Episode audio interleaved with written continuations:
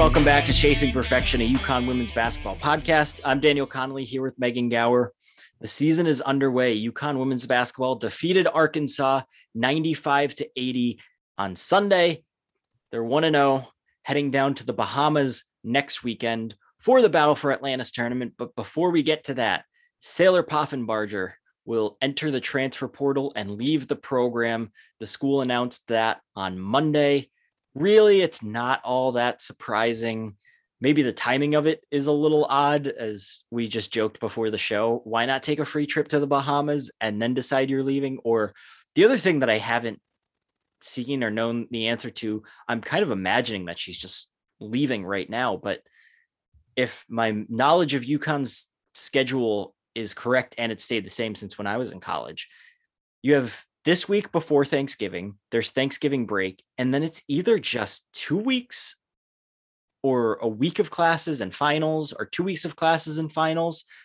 So unless everything is online for her, or unless she's just staying at UConn until the end of the semester and not playing with the team, but you're still living with the team. I don't know. I figure you just finish out the semester, keep those credits, and then go somewhere else. Like, are you really? I mean, I guess four weeks is a long time. Five weeks is a long time to continue practicing when you know you're going to leave. But I don't know. Academically, it just feels like you could at least stay a semester ahead if you don't leave in the middle of it. I don't know if she is or not, but that was just one of my first thoughts. I think I read it. I don't remember if it was in the Courant or in the article that was in like her local home newspaper where her mom commented on UConn, where it said that I think she was going to finish out the semester academically, but would no longer be a part of the team. Basically, sounded like effective immediately. Oh, okay. Yeah, I quickly glanced through that story looking for her mom's quotes. Oh, yeah. Poffenbarger will remain at UConn to finish the semester, but she'll no longer be on the basketball team. Okay, well, if I just read the story, that we would have that out a little bit quickly. Anyways, yeah, it's it's really not that surprising. I know I had said that okay, you can't judge her on what happened in the semester last year because she was getting adjusted to the team. Obviously, she didn't look good. Then she got injured all summer and we hadn't really seen her and she had never really gotten healthy this fall. But then you start hearing things and I think it was last week that I started to hear some stuff and my immediate thought was yeah she's she's not lasting very long. Her mom made some interesting comments to the local paper. So this is the quote that she gave the paper. Quote, it's been a conversation. It's not all basketball. The academic side wasn't super engaging. There wasn't much to campus life. There wasn't the ability to get out and meet a lot of people. Unfortunately, that part of college life, that part wasn't happening for her. And she added later, it was just the fact that the whole package was not the right fit. Unfortunately, that's what happens sometimes. There's a lot, a lot to unpack here. So I think the first part of it is she's been, I don't even know like how to the extent that she's in in-person classes or how much UConn's players may or may not be restricted by COVID restrictions. But she got here in January when the team couldn't do anything besides hang out with themselves, and all classes were online and everything like that. I don't know how much they took classes in person over the summer. So realistically, she's had what two and a half months of in-person classes. So to say that the academic side wasn't super engaging, that's a vague quote to begin with. But we both went to UConn. We know it's not just a very free ride. You show up and you get the A. You really got to work for it. I don't know. That's just a very weird quote. Was it just the classes she was in? Did she just not like the way the classes were taught? I don't know. That part stood out to me as just odd, I guess. Yeah, I mean, I guess she's probably in gen eds. I can't say that all my gen ed classes like significantly engaged me as a freshman, but like, right. I mean, that's going to be your experience, I think, anywhere. So I don't know that that's like a UConn problem as much as just like that part of college. yeah, unless you want to go to a small school where every single class is going to be 15 kids and you get to know your professors like you're taking those big gen eds in the lectures there's 200 kids yeah you have discussions on fridays or whatever they are with a ta but that are supposed to engage you but yeah that's just kind of like college and then there wasn't much to campus life and there wasn't an ability to get out and meet a lot of people. Okay did you not know you were signing up to play in Storrs?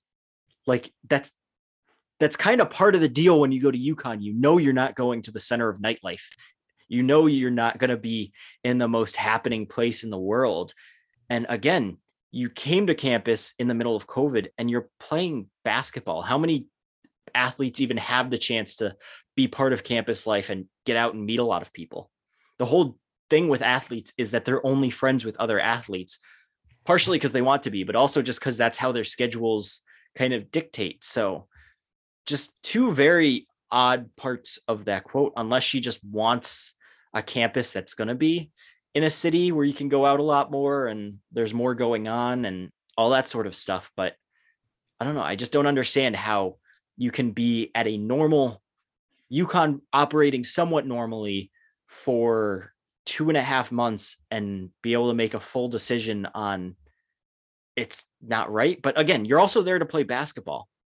That's the other part that kind of gets me. You're there to play basketball. You, you're at the best basketball program in the country and I don't know, it it's it's her prerogative if she doesn't want to have basketball be the only part of her college career. But so I guess it does make sense to do it somewhere at UConn.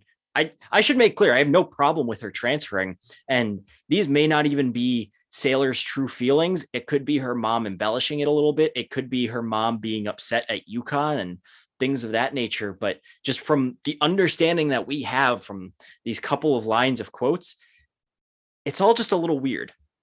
Yeah, I would agree with that. I think like ultimately maybe it just wasn't the best fit for her and that's fine. Like she should transfer go someplace that's gonna be a better fit and she's gonna be happier. But I agree that the quotes are a little weird and like yes, UConn is not the like it's not New York City, but if you want to meet people and go out, there's plenty of ways to to find ways to do that, speaking from experience. so right. I think yeah, it's I mean, and also you're coming off of an experience that just like was not a true college experience, no matter where you were last year. So I think that's part of it too. But yeah, the quotes are just a little weird. Like ultimately, it sounds like it wasn't the right fit for her.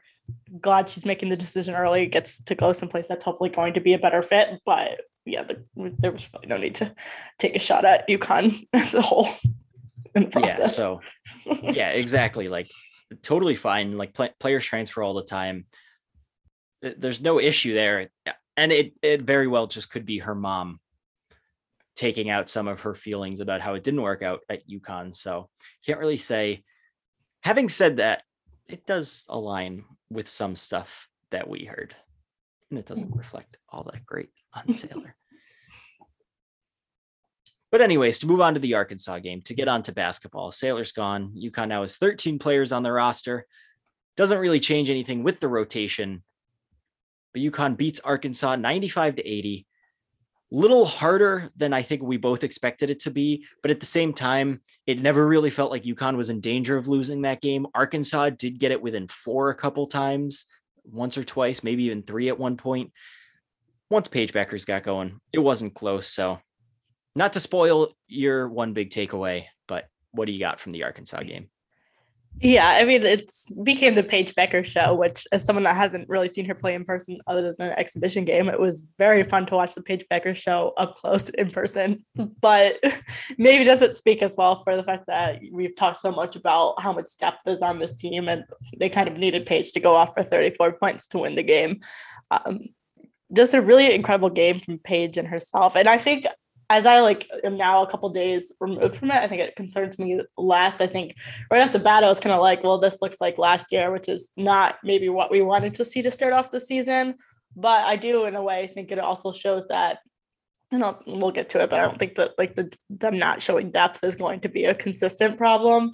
And it does show that, hey, this team still has Paige Bueckers. And come March, when you've got a whole bunch of teams that have all this depth and things like that, I think that's going to be your difference maker. And obviously, Bueckers show that she's capable of stepping up and taking over the game as she was all like year last year.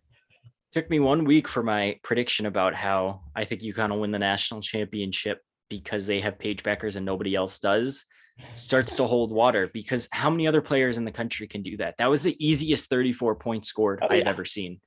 I mean, she barely broke a sweat. And the most incredible part is not only did she not score in the first quarter, she scored all of those points in a span of 23 minutes and 51 seconds. Yeah. That quickly. So she basically just woke up, rolled out of bed, and decided she was going to drop 34. That's what makes it so incredible. It would be one thing if she scored 34 throughout the entire game. But to do it in that small of a window, it just shows you what kind of player she is. And yeah, like you said, I didn't really look at the performance and think, wow, this isn't what we expected. This team might be in trouble. This is not going to be what it is every single night. I think there's a lot of factors that we can kind of get into about why it was like that, but really, I'm not concerned. And I think it's more of a positive than anything that Paige can still do this. I don't think I was ever worried, but at least now it's confirmed that yeah, she's still really good, as Gino said post game. Exactly. Yeah, still very good. I mean, some of those shots, like being able to sit where we were at XL, right behind the basket, and like there's like five defenders in the lane, and it doesn't matter to her at all. She's just like somehow no. gets it in the hoop. It's really incredible to watch. Yeah, and that's what makes this team so dangerous. Is you think back to the Arizona game, and it felt like when it happened that she had a bad game, and she still scored what 18 points, like ridiculous. So if you just get Evina Westbrook as she did, Christyn Williams, and then a couple of the bigs, one of the bigs playing well, and Paige doesn't have every single defender trying to stop her, then suddenly, how do you stop UConn? If Paige is able to do that because the defense is isn't putting all the attention on her, or if they are putting all the attention on her, she can just make whatever pass she wants. Someone else is going to be open and they're going to be able to score. So she just adds such a dangerous element to the game. It's just, it's so much fun watching her when she's in that mode when she's bringing the ball up. She doesn't care if you're going to stop her because she's going to score anyways. I I can't say how many players I've seen with that ability to just truly, truly, truly score at will. And it makes me remember those days of those two, three years post Breanna Stewart. Specifically, I'm thinking of the second Notre Dame Final Four game in Tampa, where UConn was up, I want to say nine with like seven minutes left. And then UConn all of a sudden couldn't hit a shot, and Arike Ogunbowale could hit every shot. So that's a spot where UConn really could have used someone that could hit a shot in a big moment. They didn't have it. They lost. They have it in Paige Bueckers now. I just think that is so, so valuable, not to repeat myself five times, but yeah, that's just, it makes a huge difference, especially in tight games, as we saw last season against South Carolina. Yeah, exactly. I mean, I think Gino always says like winning a championship is a lot of luck, and you have a lot more luck when you've got a player like Paige Bueckers on yeah. your roster that's just going to step up and perform and shine in the big moments and can put the team on her back like we saw her do uh, on Sunday. So for my one big takeaway, I want to talk about why Paige Bueckers had to do that and the fact that the depth that we've talked so much about, I have written so many words about, did not materialize against Arkansas. Paige played the entire game. Christyn Williams and Evina Westbrook played the entire second half. I believe Evina played 38 minutes, Christyn played 36 total. Aside from those three, it was more or less just luck of the draw. No one else really consistently did a whole lot throughout the game. Aaliyah Edwards and Olivia Nelson Ododa were in foul trouble. Dorka Juhász just never got it going. Nika Mühl played a decent amount, but was really just kind of unspectacular, I thought. Azzi Fudd seemed nervous, never really got into a rhythm. Caroline Ducharme had a couple moments actually in the first half, but ended up not playing in the second half. So, not what you want, but I don't think I'm concerned about it. I think a lot of it had to do with either recurring problems that we've seen a lot and in theory should be fixed in the fouls with Nelson Ododa and Edwards. Can just one of them decide not to get into a foul trouble in a game? Like, I think it's a little too much to say that both of them need to stop getting in foul trouble. That's that's a little too much to ask. Can just one of them try not being in foul trouble every single game? Then I think we saw a lot of nerves with the newcomers in not only just Dorka, but Azzi, Caroline. I think Gino called Azzi, I want to say timid. Was that the word he used? It was so. something along those lines. And then Nika, I don't know. I, I'm not overly concerned that Nika's not dominating.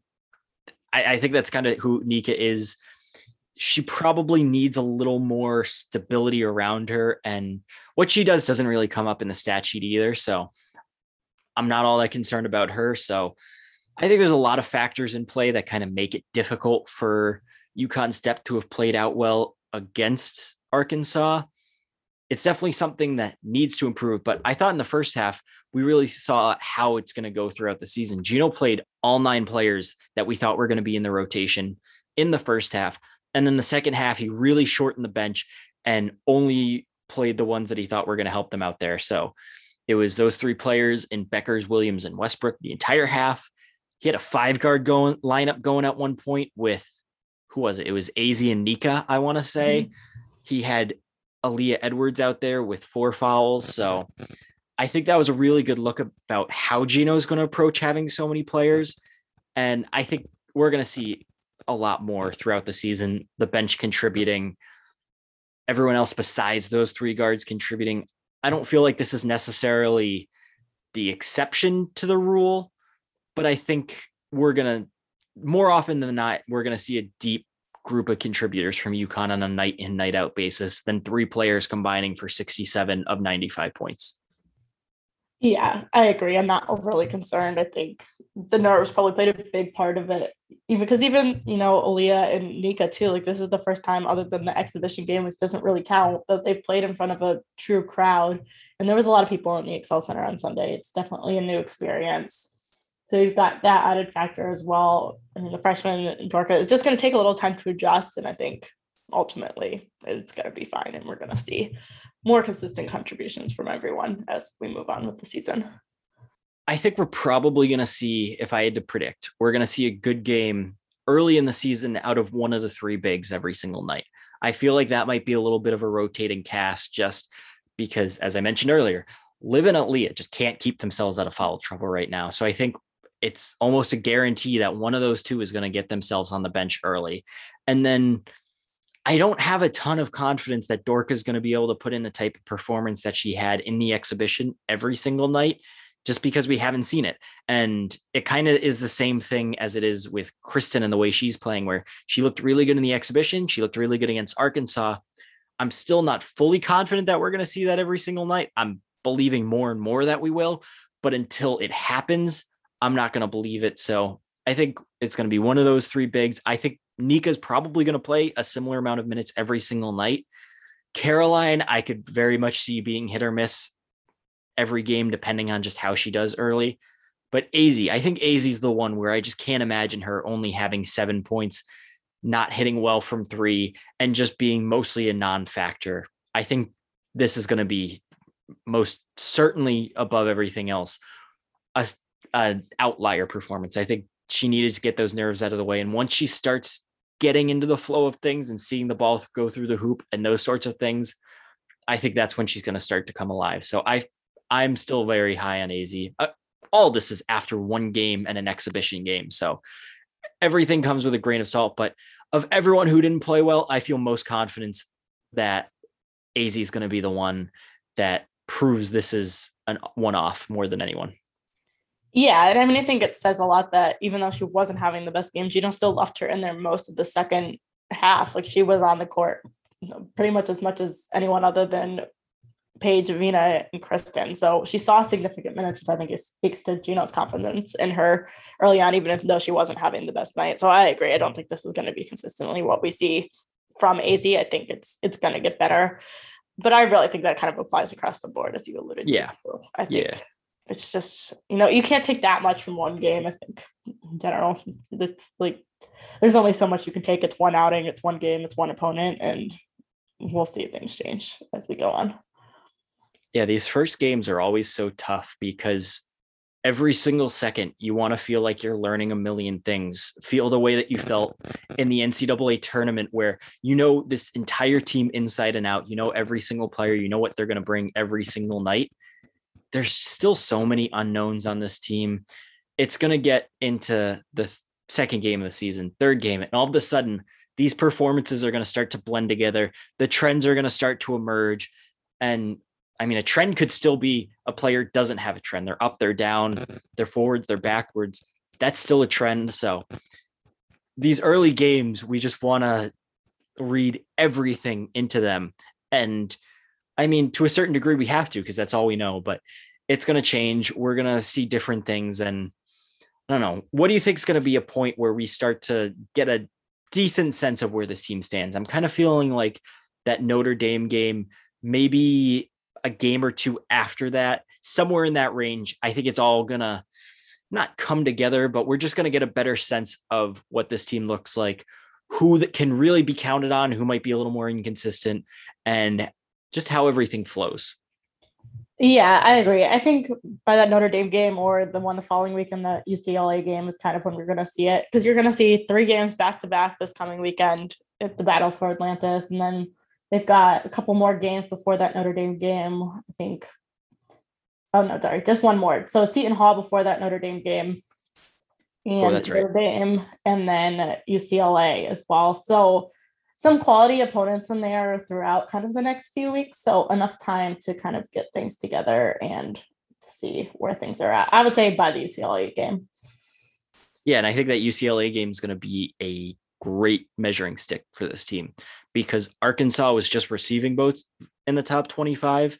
They played UConn even over the last, I think it was 35 minutes. UConn went on a 17 to 2 run. Arkansas fought back and it was 78 78 the rest of the game after that 72 17 to 2 run. So it's not like Arkansas was one of the best teams in the country. UCLA is going to be a good test. Obviously, South Carolina or Oregon, assuming it's South Carolina and Atlantis, that's going to be a really good test. Even Seton Hall is going to hmm. be just a good opportunity for this team, even though they lost to Fordham by a lot. Really makes our prediction look good from last week. Oh yeah, really does. I'm feeling really great about all my Seton Hall takes right now. yeah, so I'm interested to see how this team unfolds. But just to get back to the depth, UConn's really going to have to use its bench this weekend because you do have a bit of a nice gap after this tournament where you're not going to play for what is it like two weeks almost to from the uh the end of the Atlantis game to the Seton Hall game. Is that correct? yeah, I think so. I think it is close to two weeks. So their last game will be on from the tournament is Monday the 22nd, and then they don't play again until Seton Hall on December 3rd, which is Friday. So not quite tw- two weeks, but very close to it. Yeah, so you do have the rest after, but I don't know, playing Paige Bueckers three games in a row, all 40 minutes or close to it. I think this Minnesota game needs to be a blowout, and I think it should be, but you really got to manage Paige's minutes, Christyn's minutes, Evina's minutes in that one. Make sure they don't play a ton. I think UCF slash Syracuse, it'll be you, you or sorry, USF slash Syracuse, it'll be USF because USF. Syracuse isn't real. Yeah. Yeah, exactly. that one you could probably start getting them out at the end of the fourth quarter, and then you're going to want to be fresh for South Carolina. It's not like the last time they played in the Virgin Islands in 2017, I believe it was, maybe 2018. I think it was 2018, where they played three crappy teams in a row. No, you're going to want to be ready to go for that third one, and that's going to be the one you're most fatigued for. And obviously, South Carolina will be too, but it's going to be really important to manage minutes and it's also going to be really important that the bench does contribute and that you can count on Azzi for scoring and that Liv and Aaliyah aren't constantly in foul trouble and that Dork is contributing and all of that. So we should see a lot of the bench this weekend. Whether or not they deserve to be out there, I think those are going to be two different things. Yeah, I mean, I think especially in that Minnesota game, like you said, that should be a blowout. I don't like. I think we're gonna see a lot of minutes, maybe even some further into the bench beyond the kind of nine player rotation there. Um, I expect you could see that in Saturday's game, and then Sunday's game. I think too. Like UConn should have a big advantage in the paint. They should be able to give their guards some rest. I think. South Florida is a good team, but I don't expect UConn to have trouble with them. So hopefully they can get some rest for people in the fourth quarter in that one as well. South Florida is just the old version of DePaul. Every single year, people would be like, oh man, is this the year South Florida actually gives UConn a run for their money? South Florida is the one that could potentially upset UConn this year. And then UConn wins like 84 to 20 Yeah. every single time. Same thing happens with DePaul. I guess a couple years ago, DePaul was a little closer, but yeah, so I'm not worried about USF. Then you got yeah, I South mean they do have a good team. Like I think I don't think they're gonna win 84 to 20, but I do don't think it'll be particularly close.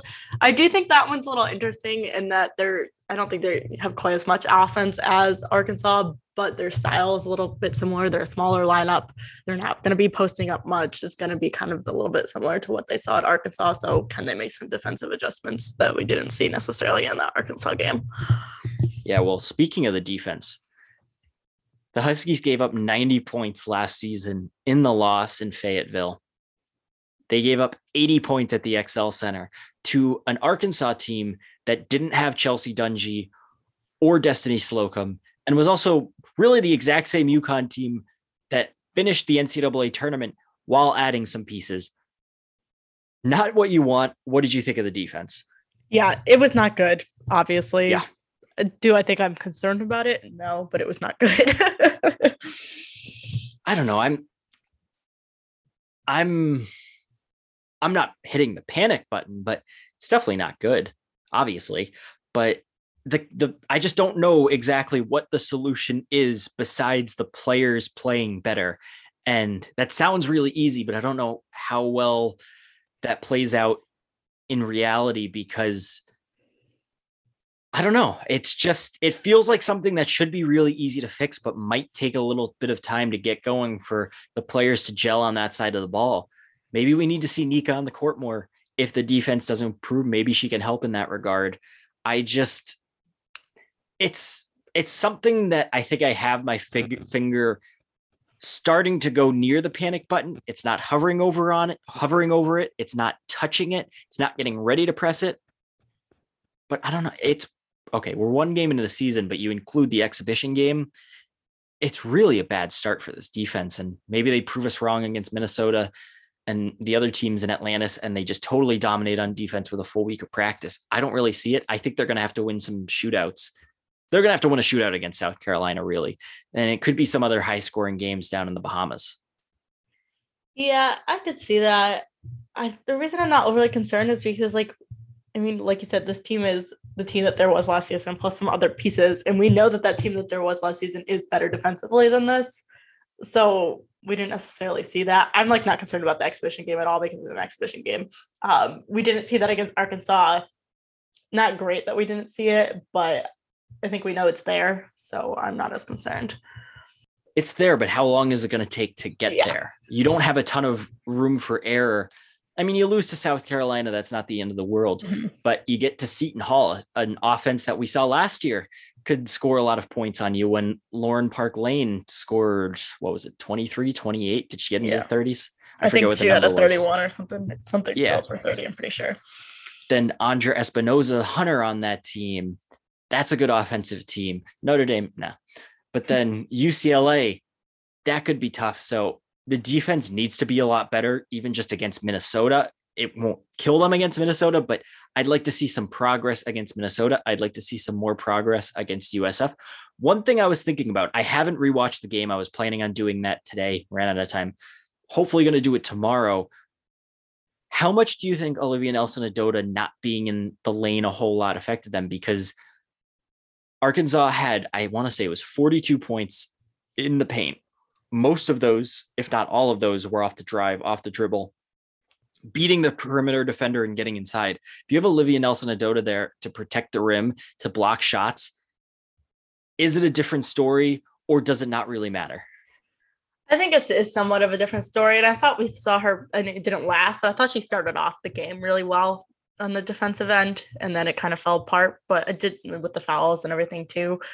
But I did think she started off well on the defensive end. And we, I mean, the first quarter, they played well defensively, or at least Arkansas didn't score a lot of points. So I do think that her being out, not being out there contributes to it. I also think Gino had an interesting quote after the game about how it was just a bad matchup for the bigs in general because they didn't really have anyone on the other team that they're posting up inside. So it's kind of a confusing matchup for the bigs because you're inside, but there's no one really inside. And then if there's two of them out there, like who are you really guarding when you've got kind of five players that are really playing on the perimeter? So I feel like that might have played into it some as well, just a little bit of confusion about how best to operate the defense with that setup. So maybe just a bad matchup for them in general too.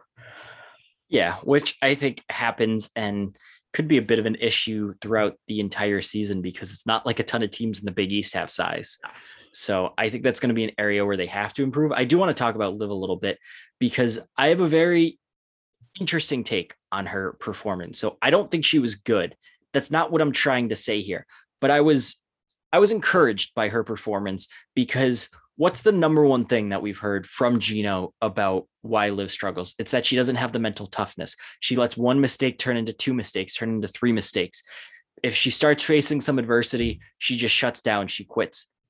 She didn't play well against Arkansas, but she didn't let that affect her. She would turn the ball over on one end, but she would then come down, make a defensive play, or grab a tough rebound, and then she would just call for the ball in the next play. And even if she turned it over again, I'm not really concerned about the result as much as what she was trying to do and the fact that she didn't let it snowball on her. She just continued playing, continued fighting through. And I thought that was a really, really positive development in her game. How much that really helps her throughout the season, we still have to see because if she can't stay out of foul trouble and she's traveling three times a game and she's still making mistakes, having that resiliency only goes so far, but the resiliency is the main thing she's been lacking. So she has that down. The mistakes are a lot more fixable. There's going to be less of them.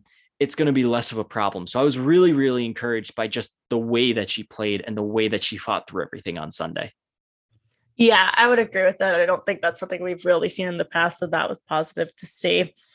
Um, but agree that I mean she didn't have a great game, but at least she saw that, and I think that goes a long way. Even going into next weekend, like she's gonna have a tough game against South Carolina. It's, it's just it's a hard matchup for any bigs, really. Honestly, like South Carolina's front court is probably the best in the country. It's no one's gonna have an easy time against that. But if she can at least be resilient and not get frustrated and let that affect her play, that'll go a long way in that game. Yeah, it's gonna be. She doesn't have to win the matchup she just can't lose it. Just keep your head above water. I feel like we're going to see a lot of, if they can due to foul trouble, I think we're going to see two bigs in a lot of the times, and they're going to be doubling Aaliyah a ton. And it's basically going to be a matter of beat us with anyone who's not Aaliyah, which I think, look, if South Carolina can win that game with Aaliyah getting, I don't know, what, 10 and 10, does that seem reasonable? Then I think you just tip your cap and say, good job. Like, I don't know how much more you can ask for at that point. Yeah, I'm actually very interested just in seeing that game because I don't really understand what they've been doing with Aaliyah for the first two games. She played 16 minutes against South Dakota. Like I'm just confused and highly confused with what the game plan is. So I'm I'm very interested to see um, what happens in that game. But I agree. If you if they beat you without Aaliyah Boston going off, then they beat you. But I think you got to try to limit her, which Dawn Staley might do for you. So that that works too. Dawn Staley's actually been very good at doing that the last two seasons. Yeah, I just not to knock Dawn Staley because like she is a very good coach, but it just makes no sense to me. I can't wrap my head around it. She is your best player. Why do you not use her as such? I would just like to say that this is a safe space, and you can always feel free to knock Dawn Staley on here. Always. Yeah. I mean, 16 Whenever. minutes. Your best player played 16 minutes. She had two fouls. It's not like she was in foul trouble. I just, I don't understand. Yeah. That's really mind boggling. Can you imagine? I mean, Paige would probably like throw a chair onto the court if yes. you know tried to only play her 16 minutes, but I just can't even imagine. Even in the game with NC State on opening night, there was like a long stretch where she was on the bench and she wasn't playing particularly great. But I mean, she's still Aaliyah Boston, like she's still better than everyone else on the floor. So it was kind of surprised because especially there were some times where NC State was starting to make it a little close, and I'm like, NC State is making this like within reach for themselves, and yet you still have a Aaliyah Boston on the bench. Like, what is happening? That almost, without knowing anything and just purely speculating here, that almost feels like it's Dawn Staley trying to send a message to Aaliyah. Yeah. I mean, maybe that's all it is. But I mean, yeah, she still only played 26 minutes in that game where, you know, Zia Cooke played 36 minutes. What make it make sense? I don't know. right. Like maybe Dawn Staley's not happy with the way she's practicing, or she's not happy with whatever, or she's just not happy with the way that Aaliyah is executing out on the floor. Something. I don't know what it could be but that is kind of what it feels like when there's no other logical reason not to have your best player out there is maybe Dawn feels that there's a next step that Aaliyah is right there and she's she can see it. And Aaliyah, with what she's doing, whatever it is, is limiting herself from getting to that next level. So I don't know. That that is a playbook out of Geno Auriemma's coaching manual. Maybe Dawn's using it. I have no idea. I'm just making that up, but it I, I just don't know what other logical explanation there would be. Yeah, exactly. I'm with you on that. I'm not really sure what's going on. going into this Arkansas game, I think I can say with confidence that two players had a performance that we expected. Paige, I don't think we expected her to score 34 points. Christyn, great. 18 points, played a lot, looked as good as she has recently. Really positive, encouraging performance. Evina Westbrook was really kind of what we talked about in the preseason. Can she do what she did last year, but better? I think this was pretty much the perfect encapsulation of this performance. So she had 16 points, eight rebounds, five assists, and made three of five from three. Three of UConn's five three pointers were from Evina Westbrook. So not only did she do everything, she provided outside shooting that nobody else on the team could provide. If you get anywhere close to the Savina Westbrook every single night, you're doing really well. Yeah, I mean, it was just your typical but better Evina Westbrook's stat line, and that she did a little bit of everything, or in this case, kind of a lot of bit of everything. But just a really solid game from her, and I think, yeah, if she keeps playing like this, that makes UConn just so much better. Yeah, and I don't want to overreact to her shooting, but she's now six for nine on the season from behind the three point line, including the exhibition game. I just don't feel super confident that she's not going to be a streaky shooter and she's not going to go into an over 17 stretch. But she did say that three point shooting and being consistent and being confident in that shot was a point of emphasis for her over the offseason. Hmm. The, so the fact that she has started out well, that's a positive sign. And not to state the obvious, but it's better for her to be making those shots than for her to not be making those shots. So the stretch where she can't hit anything could still be coming but at the same time, the fact that she's hitting them now means maybe this is actually just who she is. Not a 75% three point shooter, but if she's, I think, what was the number that we gave? 40%. If Evina's shooting around 40%, UConn's in business from the three point line. Yeah, I agree with that. I think, I mean, time will tell whether it's streaky or not, but I think she does look a lot more confident in her shot out there. So I think that's saying something too, that she might be a better three point shooter than she was last year. Yeah, I think Evina overall just looks a lot more confident. Mm-hmm. She just looks very composed. And I mean, not that she didn't look rattled, that she looked rattled last season, but she just seems to have a very good tempo about her and a very good feel of what to do on the court, when to do it, all that sort of stuff. So I think there's, I don't think there's any reason to believe we're not going to see that Evina every single night. Exactly. I agree. I think we're kind of going to see that until I see something that says otherwise, but I I expect it to be a consistent thing. Just like she was consistently kind of did a bit of everything last year. I think it's just going to be that, but more. Yeah, at a different level. Mm-hmm. Because there were a lot of nights where she didn't score or she didn't get many rebounds or she didn't have a ton of assists or she didn't hit from three, which was fine. She still obviously was really good last season, but maybe that next level is she's doing all those things consistently or she's doing three out of four of those things consistently. And it's just a little more stability game to game where she's still doing everything, but it's everything, not just whatever the team needs, if that makes sense. Yeah, that makes sense. So let's play a little game. One exhibition and one regular season game, and everything that we're talking about is an overreaction. everything. So let's put some numbers on the overreactions with a concern level starting with the defense, one to 10, where's your concern at? Like a two. Like I said, I'm not super concerned. I think we know this team is better defensively. It might take a few games to figure it out, but I'm, I'm just not concerned. Long term, like for the NCAA tournament, yeah, I think I'd be with you. I'd be at like a two. Short term, mostly just looking at the battle for Atlantis in the next couple weeks. I think I might be at a seven. I, I, just don't have a lot of confidence that this team is going to turn it around quickly defensively. And it almost feels like they're going to need another Arkansas in January performance in order to really kick it into gear and get things going, unless Nika Mühl starts playing a bigger role or unless Azzi Fudd starts showing up defensively a little more, or unless Liv can stay on the floor and block some more shots, I don't I just think it's going to take some time for this team to get there.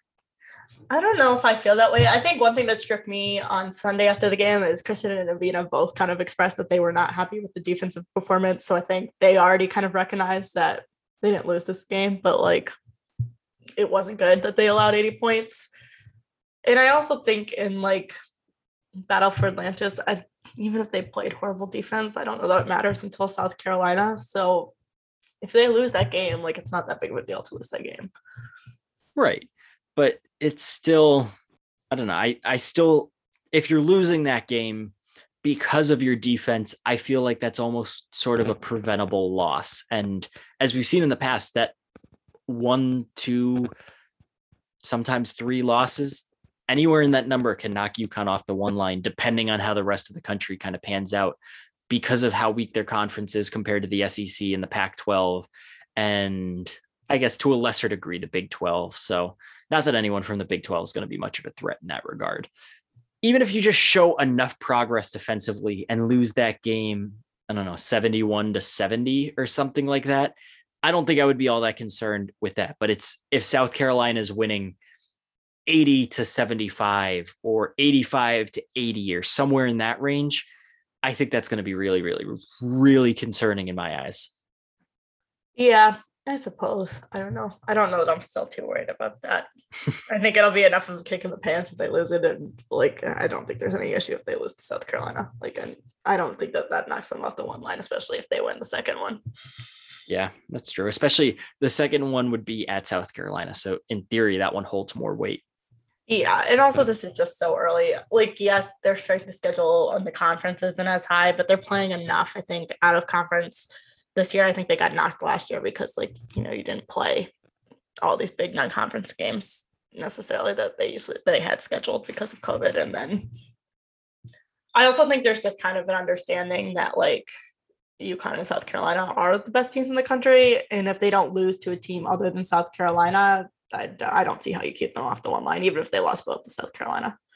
If they're close games, I don't see how you keep them off the one line just for two losses to South Carolina.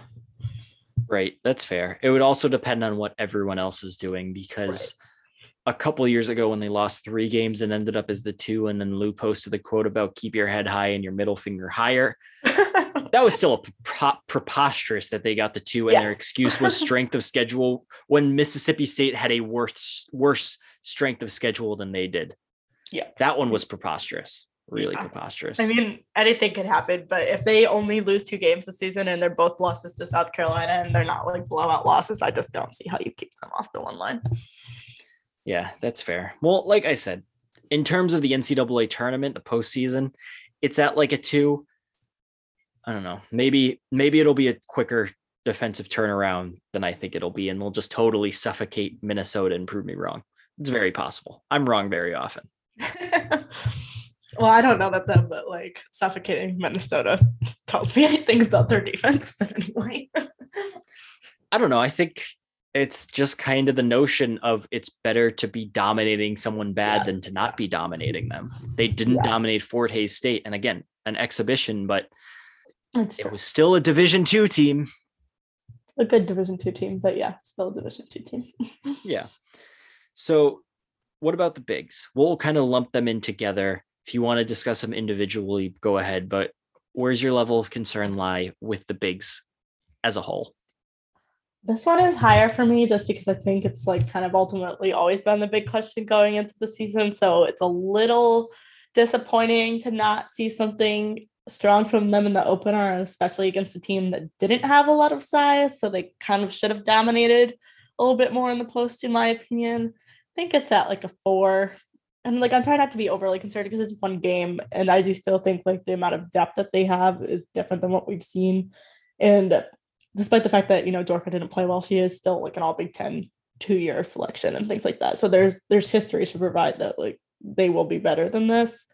So I'm a little bit concerned because I still think it's a kind of a question this team needs to answer, but I'm not hitting the panic button either. Damn it, you stole my number. I was really set on form. Like, oh, I feel very good about four. I'll go three just to be different. I'm not as concerned as maybe I should be. I think I do think eventually Liv and Aaliyah start to figure out their foul issues. I don't know if it's going to happen immediately. I can absolutely see one of them ending up on the bench immediately in the Minnesota game. I do think they figure it out. And with Aaliyah, I remember I said after the exhibition that I was a little disappointed in her because she didn't look any different than she did at the end of last season.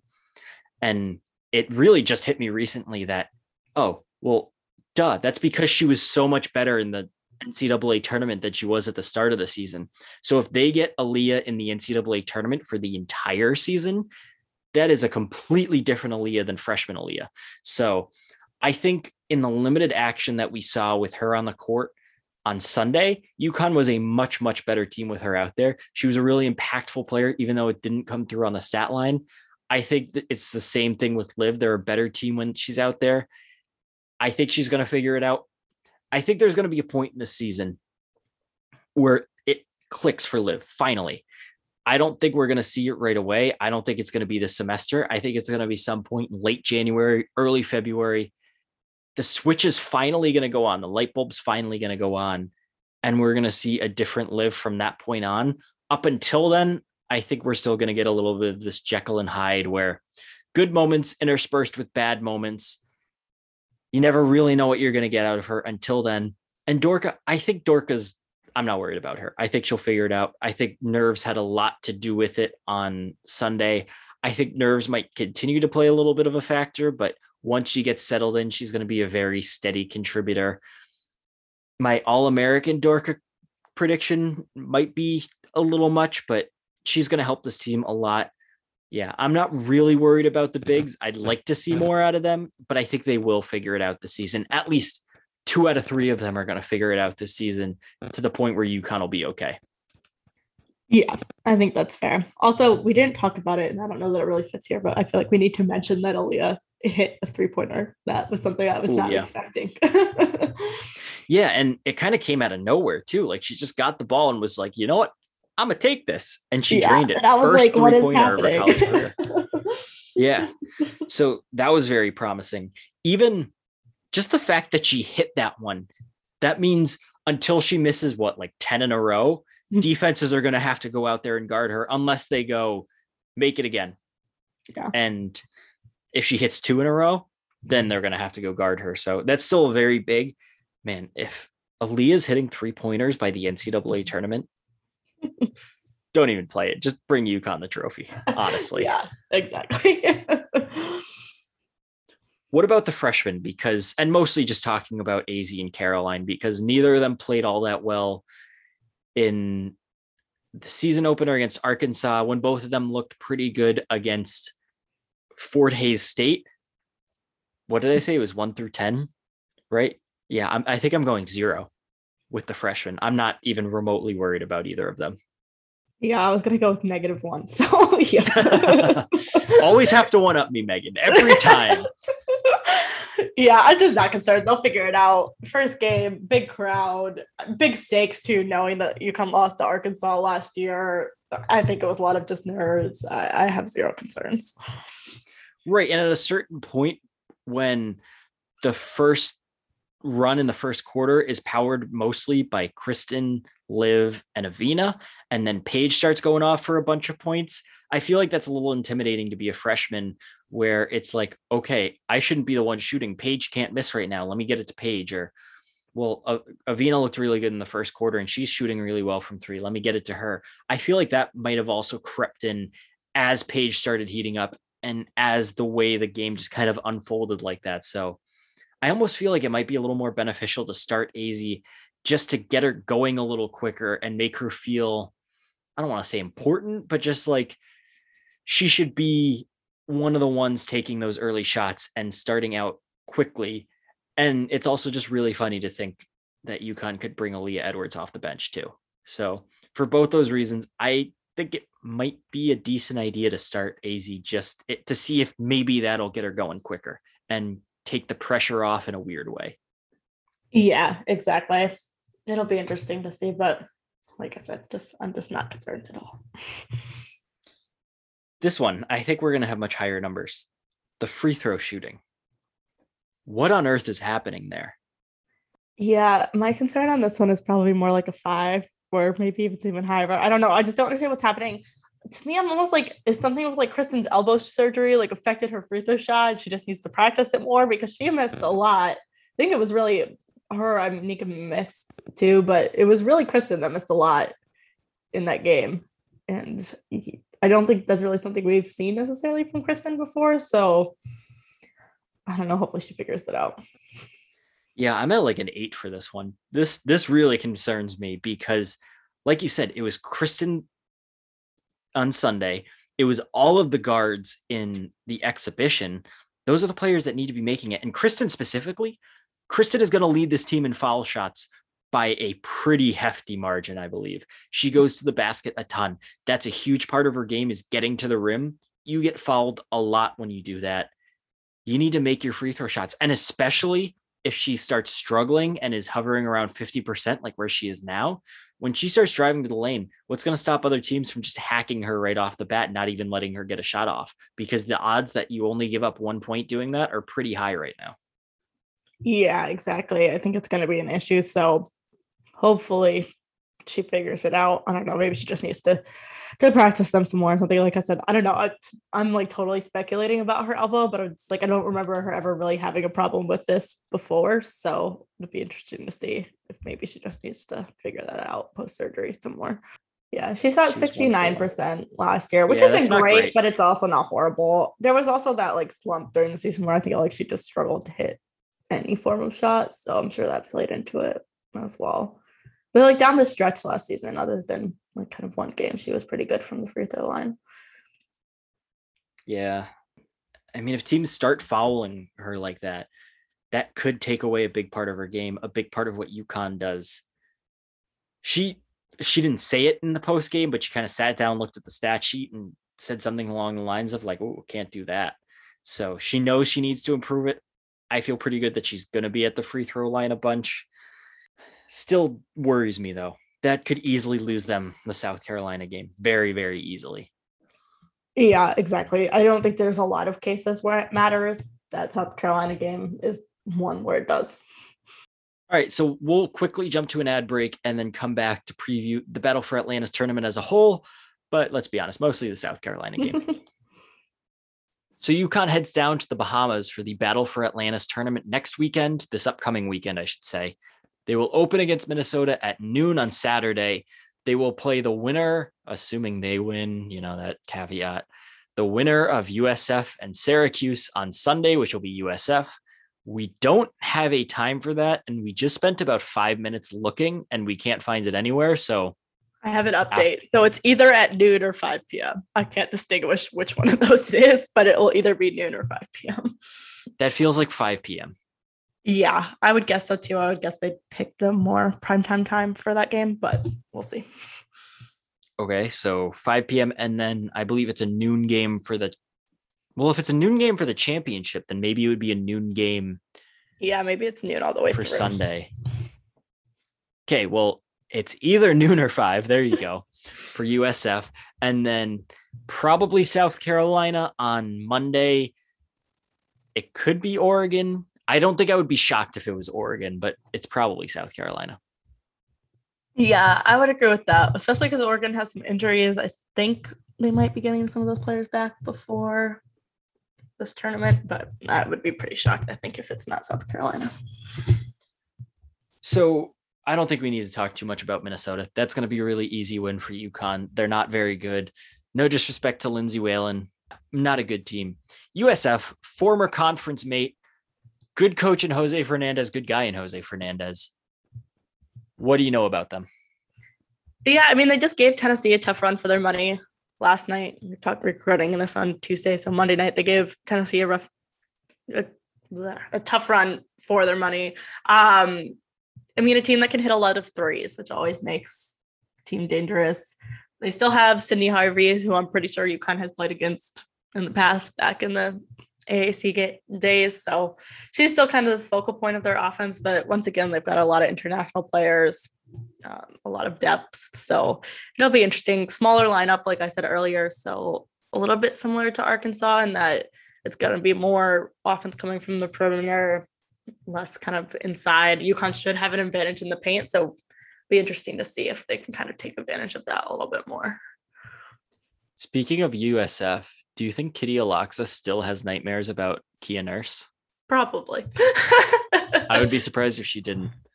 Those were some of the most dominant defensive performances I've ever seen. Yeah.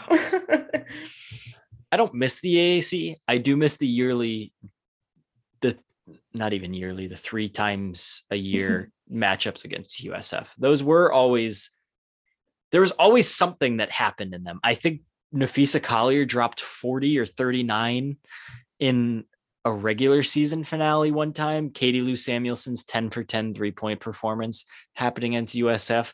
They tied the what was it 90 game win streak Mm-hmm. back in 2017 against USF and then they broke it the next game against SMU. Always something that would happen against USF. So I I imagine that one eventually gets back on the schedule because I know when they left the Big East, Geno said how they want to have a game in Florida because they would have so many fans come to the South Florida game because so many fans had moved from Connecticut down to Florida. So I feel like that one eventually gets back on the schedule, especially with how close Geno and Jose Fernandez are. Yeah, I agree. I think it's something that comes back eventually. So hopefully sooner rather than later. But yeah, I, I expect that we'll be seeing it. Let's just assume it's South Carolina in the final so that we don't preview two teams. It feels like a pretty safe bet that it'll be them. But they had Raven Johnson, one of their top recruits this season, a freshman, announced that she's going to be out for the season with an injury. I asked you about it earlier and you compared it to UConn losing Caroline Ducharme for the season. So someone who definitely would have played, would have made an impact, but not one of their key players. So just how much does this injury really affect them? And then what have you seen from South Carolina so far this season? Yeah, I mean, it takes a hit to their depth in the backcourt for sure. It sucks that she's out, and I think it probably maybe more so for them. Like long term picture takes a little bit of hit to just her development this season as a freshman going into next year. But so far, she's kind of been playing at the like ninth spot in their rotation. Honestly, they've only played two games, so take from that what you will. Maybe her role would have go- grown over the course of the season, but to me right now, at least it feels like kind of just a hit to their depth. It would have been nice to have her as another option off the bench. They lose that, but they still have two other top five freshmen as well. So I think the overall picture in terms of South Carolina as a championship contender this year doesn't really change with this injury. It's obviously very unfortunate, but don't think it changes the outlook for them all that much. Yeah, that makes sense. And then undefeated to start the year, but had a little bit of trouble with NC State to start the year, right? Yeah, I mean the game was closer than I expected to. I think we've kind of opened up with this idea that South Carolina, UConn, and Stanford are just kind of a, a little bit of a step ahead of everyone else. It didn't necessarily feel like that so much in the NC State game, but it's also an opening night game and top five matchup. So I mean they still come up with a 10 point win. So not much negative to take from that. Okay, so obviously Aaliyah Boston, very big concern for UConn's bigs. Aside from her, what other areas should UConn be looking out for? I like what I've seen from their backcourt so far this season. I think Zia Cooke is playing at a level that I don't know that we've really seen from her in the past. I think she's making smart decisions on when she's taking shots. She's been aggressive, driving to the rim. Uh, so I think that's going to be an interesting defensive assignment for UConn's backcourt. Um, probably Christyn Williams, um, but yeah, she's a player that I think looks a lot better this season than she has in the past. And they do have Destiny Henderson too, experienced point guard. She to me is less of a threat than Cooke, but still a player that you've got to keep an eye on. Is capable of knocking down threes. She's hitting them pretty well so far this season. It's a player I think in the past that's been a little streaky from three, maybe more due to shot selection than anything else. But she's hitting them well so far to start the season. So someone they definitely need to keep an eye on. Um, in the backcourt. And then in addition to Aaliyah Boston, they now have Kamilla Cardoso, who UConn faced in the second round of the NCAA tournament last year. She on stand or on Syracuse's roster, transferred in the offseason to South Carolina. The role she seems to be playing so far has been more of she's in when Boston is on the bench. So we might not see as much of her Boston side by side, which I think would be really tough for UConn, but that doesn't seem to be something they're doing a whole lot of so far. So maybe a good sign for UConn there, and that they're probably not going to have to face Cardoso in Boston together. Um, but then they've got a couple other kind of wings bigs that are playing well as well. Um, Victoria Saxton has been great for them, and then not so much on the wing, but well, kind of on the wing where she plays as the guard. Brea Beal has also been fantastic. So just a lot of probably names that you remember from last year's game, a lot of experience on this roster. That's just a year better now. I think I'm gonna officially predict a loss in that South Carolina game. I just I think UConn will be fine. I'm not concerned about them long term, but I just think they have too many problems that need to be fixed in the short term in order to beat a team like South Carolina. Yeah, I kind of agree, but I could see it going either way. I think you know South Carolina's problems maybe aren't as pronounced and that they just beat a top five team in NC State, but there's some things from them that haven't looked great so far. They had a ton of turnovers in the first half versus NC State, which I was happy to attribute to just being, you know, first game jitters, but then they went out and had 20 turnovers against South Dakota in their second game. So something to keep an eye on. They've also just playing playing like a lot of one-on-one basketball. I think their assisted turnover ratio is like 0.6 right now, which is not great. Oof. So um, they, they've got things to work on too. So I think two really good teams, but also two teams that have some areas that definitely need work. Nothing you want more than the two best teams in the country playing at noon on a Monday. Yeah. Ridiculous. I like such, such, such a missed opportunity to not have this be like a 7 p.m. primetime game. I don't understand. What's preventing the tournament from having it then? Yeah, I there, like I can't imagine there's 500 other games that are being played in Atlantis on Monday. like right, the men's tournament doesn't start until later that week, right? Exactly. Yeah. So I don't know. I guess they are, I think, supposed to play on ESPN. So it was probably an ESPN issue, but I would have rather seen them on like ESPN two or something at 7 p.m. Come on. You're telling me that on a Monday night, Lipscomb State versus Campbell is going to be trying a bigger crowd or is that really what is on ESPN? Oh my god, that makes me angry. No, no, no, no, no. I just okay. made up two of the most random teams that I could think of. I assume there's some kind of big men's matchup, which like this game, I still, I mean, it's one versus two. It is like as big as it gets, but I was assuming there must be some kind of like ranked men's matchup that is taking precedence. I have my doubts. I don't know. I haven't looked at the schedule. It, I, I've been around too long to know that it would. I wouldn't put it past ESPN to pull something like that. Yeah, fair. Does that mean we get Rebecca Lobo on this game? I hope so. I don't know. I I can't imagine they're going to put it on ESPN and then settle for the FloSports announcers because that would be a travesty. That would be why they're putting on it at noon if that's happening. But um yeah, I would have to imagine that we would get, if not Rebecca Lobo, some form of your typical ESPN women's basketball cover um, announcing teams it's besides the point, but also I just feel like Rebecca probably deserves a free trip to the Bahamas. Oh yeah, agreed. Unfortunately, oh, we're not oh, going. That's why Monday Night Football is on ESPN on Monday. oh, well, but put it on. Oh, the stupid Manning brothers are on ESPN too. ABC, stick it on ABC Monday. There night. we go. no, they definitely have some primetime show. Yeah, they could take a week off they can move their stuff back a week. I also, like football actually starts at eight, so why don't we cut some of the like two hour Monday countdown show and play women's basketball? play it at five, two hour game. You get a full hour of Monday NFL countdown. There you go. There we go. Unfortunately, we're not going to the Bahamas. That didn't work out. Very sad about it. Very very sad about it especially because we probably could have squeezed a few extra days for thanksgiving. Alas you can follow megan on twitter from home at megan gower. You can follow me on twitter at daniel v. Connolly. Be sure to subscribe to the show. Tell a friend. Subscribe to the UConn women's basketball weekly. Read the UConn blog. Megan red taylor's edition came out. I need your review right now like 11 out of 10. So good. I have listened to the 10 minute version of All Too Well more times than I would care to admit.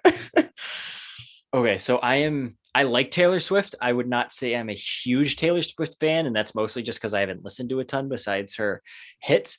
But I've been listening to Red And after seeing so much about this 10 minute version of All Too Well constantly on Twitter from every single woman that I follow, I was like, okay, well, I need to listen to first All Too Well, the normal version, and then I need to listen to the All Too Well 10 minute version.